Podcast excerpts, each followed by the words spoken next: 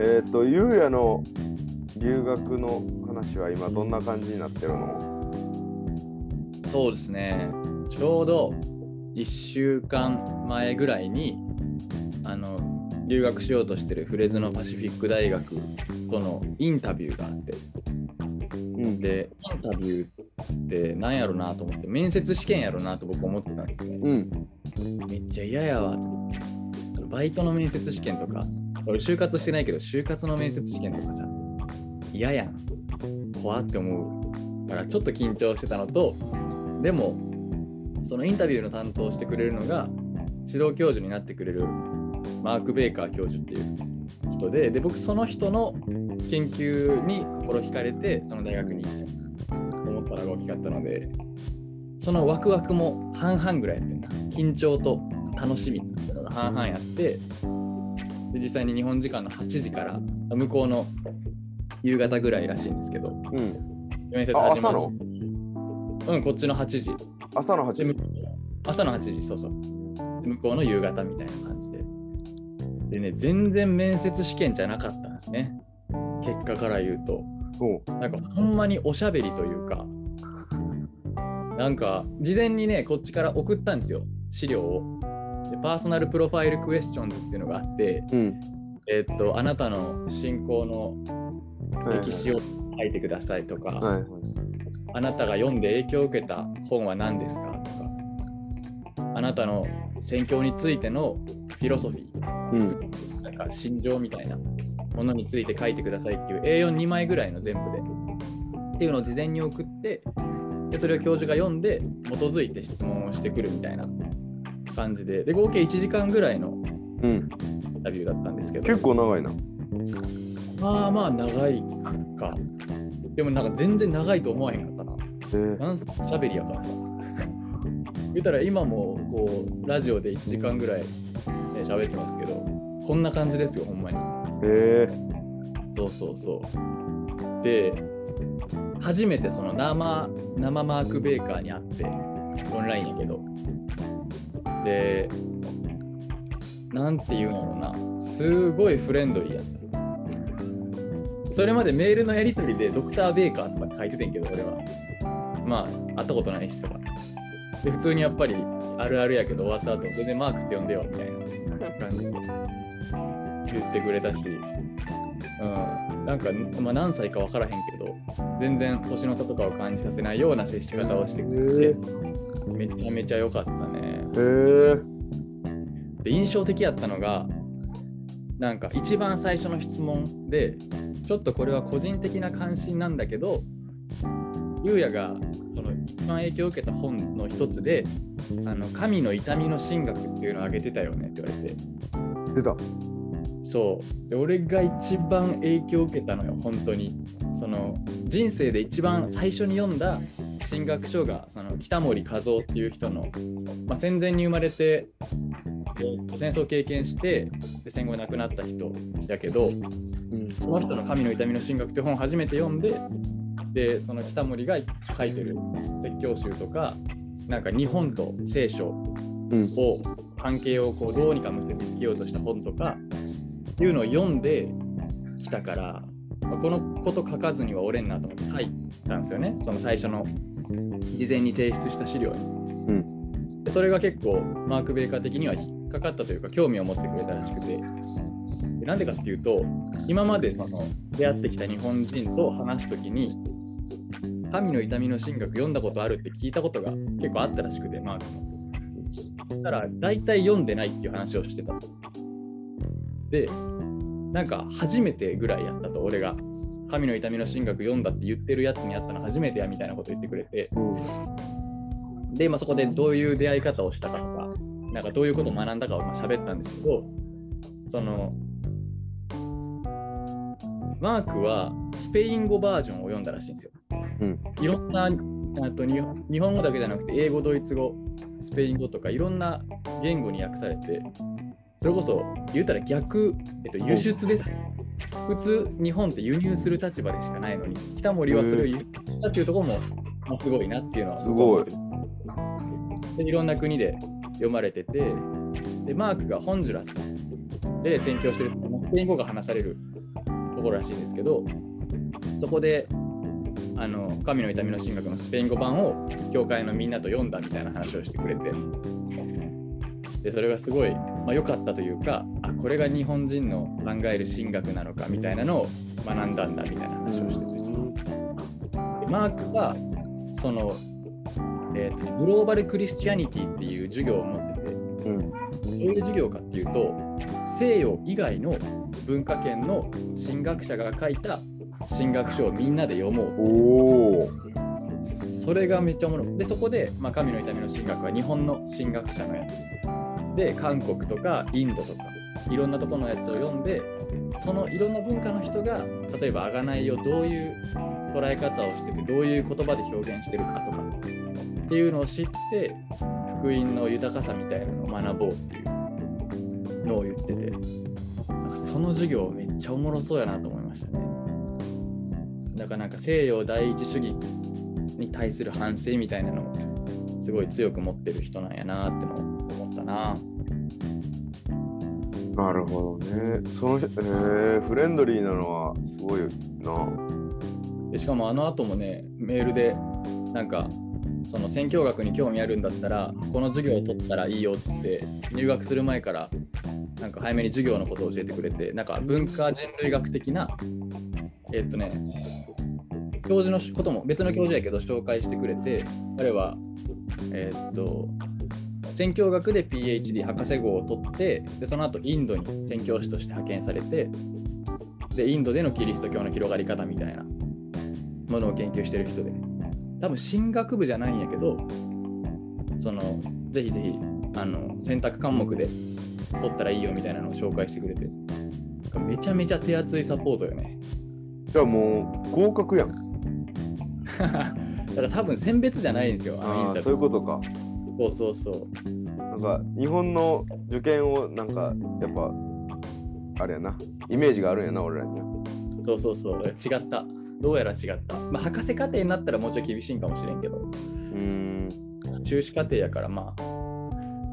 入ったらまあ大変でしょうけどねえー、楽しそう。楽しみになったなすごいこっちの関心に合わせてくれるというか関心に合わせてくれるというか関心に合わせて提案してくれたりアドバイスしてくれるんやなっていう。前も聞いたかもしれんけど、あの、恥と名誉の宣教学とかそういう、うん。まあ、宣教学、その他の国に合わせた宣教学みたいなのをちゃんと考えてる先生は、他にはあんまりおらへんの？えー他にはっていうのは世界中にってこと？うん、他の進学校とか。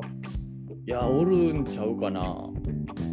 僕が知らんだけで多分おると思うけど僕の狭い知識で知ってるのがこの人だっていうか、うでなんか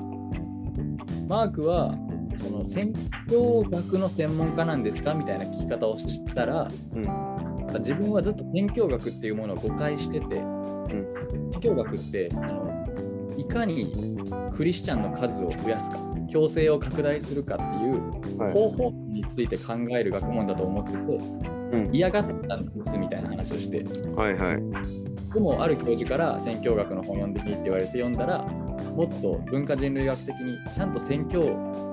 師のことを理解してでそこでどう文脈えそこでどう福音を根付かせるかっていう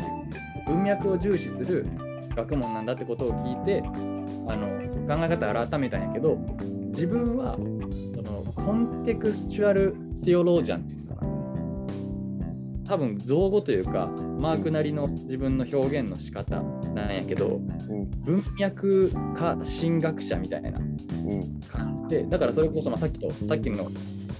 言葉の言い直しやけどその宣教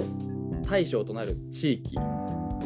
独特の福音の根付き方を認めてて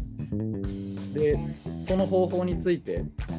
ちゃんととその土地の人の間に入っていって何を大事にしてるかとか何を恐れてるかっていうのをちゃんとあの聞いた上で福音の伝え方を工夫していくみたいなことすごい現場的な実践的な人間だと思ってるみたいな話をしてたのでだからやっぱ宣教学のプロというかうん。一番そこに力入れてる人やなっていうのは思いましたね。なるほどね。うん、その宣教学の定義もめっちゃいいな。うんうんうん。そうね、確かに。一方的じゃなくて相互っていうことよね。そうやね。宣教学って時にさそこに送られる意味って言った時にそこに与える影響のことばっかり考えちゃうけどうんうん、そこに自分が使わされて自分が何かを受け取るためっていう視点も絶対必要やん。はいはいはい自。分がその土地からその土地の人たちから何を学べるのかっていう。視点が必要やなと思うねんけどうんうん。まあそのなんかほんまに最前線でこう悪魔崇拝とかと戦うとかなったらまた話は変わってくると思うけど、うんあのほうんんまに対抗して敵だって思ってやらなあかんのかもしれんけどはいはいはい。でもなんかちゃんとこう相互でやり取りしてる感じがいい定義だなと思ったな。そうですねう。ん。そうか楽しみやな。そうで結構やっぱマークと話したことでなんか方向性がだんだん定まっていくというかやっぱり宣教学的な方向に自分は行くのかなみたいなのを思い始めましたね。うん。なんか実践型とさその書斎型うん。あのザ学者みたいなあの本研究室に閉じこもって本ばっか読んでるみたいなのを書斎型と呼ぼうで研究者がえっと実践型は研究もするけど現場もちょっと考えるみたいな感じのそのどっちにより自分が寄っていくかみたいなのを個人的に考えてたというかでなんかもし自分がクリスチャンじゃなかったら超書斎型の人間になりたかったと思うんですよね僕は。うん。うん。なんかもう、なんやろ、日本の古典文学とかを読んで、昔の日本語読めるようになって、でも誰のためになるでもない、ただ面白い、分かっておもろいんすよみたいな話をし続けるだけの人間になりたかったやろうなと思うんやけど、もうクリスチャンになった結果さ、それはちゃうというか、うん人と関わらずに一生を終えるっていうのは、クリスチャンの生き方としては多分ありえないこと。イエスの福音っていうものをどんな形であれ人に伝えていってそれがちゃんと人生に影響を与えて変わっていくし変えられていくっていうのを経験するためにクリスチャンになったやろうなってのも思うのででしかもマークとの出会いでその実践っていうことの大事さとかまあむずいやろうなって思ってるけどその専門的にやってる人からこう教えてもらえるっていうのはめっちゃラッキーなラッキーというか、まあ、恵みやし。っていうのですごいだんだんやっぱり方向って定まっていくもんやなっていうのを感じましたね。シャイな。それうんまあ、出会いで決まるとかよく言うけど多分いいんやろうなっていう。まあ、その書斎型のやつはこんなポッドキャストやってないやろうしな。そうやな確かに。で、やっぱりさ、その学問は絶対悪じゃないというか、その学問と実践をつなげる学問がいるやん。うん、うん、そうね。で、それはやっぱ必要やなと思うし、うん、それを本当に実際にやってる人から学べるっていうのはほんまにそうやな。めっちゃいい。うん、で俺は今回の授業でさ、あのちょっとバンティルに興味は尽きないんやけど、おちなみにバンティルってめちゃくちゃ周りから嫌われてたらしくて、ああ言ってたな。あの尖ったこと言いまくって、あのはい誤解されまくって嫌われてたと思うんだけど、バンティル自体はなんかすごく宣教伝道熱心でこう冷静にあふれた人やってて、なんかそれはすごいいいなと思ってでやっぱりその、実際に人と接して実際に人の反応から見て学んでるっていう、うんうんそこはやっぱり学問において欠かせへんよなと思うね。確かにね。俺はどっちかっていうとそっちにしか興味なかったけど、はいはいはい。学問という形でアウトプットするというかこうまとめる文章にまとめるとか理論にまとめるっていうことに対してあんまり興味を示してなくて、まあ勝手にインタビューしてそれが本になれば一番俺はあの嬉しいというかインタビューされてそのそれで勝手にまとめてって思うねんけどそれだけでもないなというのは俺も最近思ってきて。それこそバンティルの授業の時になんかソクラテスの話がさ出てきてソクラテスは対話していってその分からへんやろ？俺も分からん。みたいなところに行き着いて初めてそこ地の地に立ってそれが正解という正解というか正しい態度で自分が知らないって自覚するところから始めるのがいいみたいな。でそのやり方のことをあのダイアレクティックっていう言葉で弁証法とか訳されるしでも一番分かりやすいのは問答法。あ取って答えて今ただ対話するっていうだけやねんけど。で、まあ、違いも乗り越えていって一個次のレベルまで行ってまた対話してさらに次のレベルに行ってみたいな。だから多分学問とか哲学の基本にあったことやと思うんですよね。うん。対話してみたいな。だからなんかねそのお葬式に参加したことがあんまりないことを悔やんでるみたいな話したけどそれはそのお葬式という文化的なイベントを直に経験してこそ分かるみたいなことが自分にはないっていうことのなんかあ残念やなみたいなところがあるので逆にそういうの経験した人の話はめっちゃ聞きたい。うん。なんか参加してみてえなんやこれって思ったみたいな話をこれからちゃんとた、まあ、自分で経験するのももちろんやけどでも経験しきれないことはいろんな人から聞いて蓄えていって宣教的な意味付けとかどうやって取り扱っていったらいいのかみたいなのを考えたいなと思ったのでなんかぜひあの文化的に面白いこととかあったらマジで連絡してほしい。でマジで教えてほしいなと思いましたね。そういうのめっちゃ好きなんで僕は。そうねいいね。ぜひ学んだことも共有していきたいと思うので。そうっすね。なんかアメリカとの時差は朝と夜っていうところであのギリ人間が生活してる時間で会うってことが分かったのでそのタイミングで時間を合わせて続けていけたらいいなと思ってます。ぜひぜひはい。英語は何も問題なかった？まあね、はい。おーい やって言ってもやっぱり喋るのは負荷かかるなと思った。まあ朝やってのもあるかもしれんけどめちゃめちゃなんやろ後になって疲れてるなとは思いましたね。い聞くのとか語彙は何も問題なかった？あそれは問題ない。なんかもう日頃から YouTube とかで英語見見て聞いてるから、インプットはやっぱ何の負担もないんやけど、すごい。あとはもう日にならんぐらいエネルギー使うなっていうので、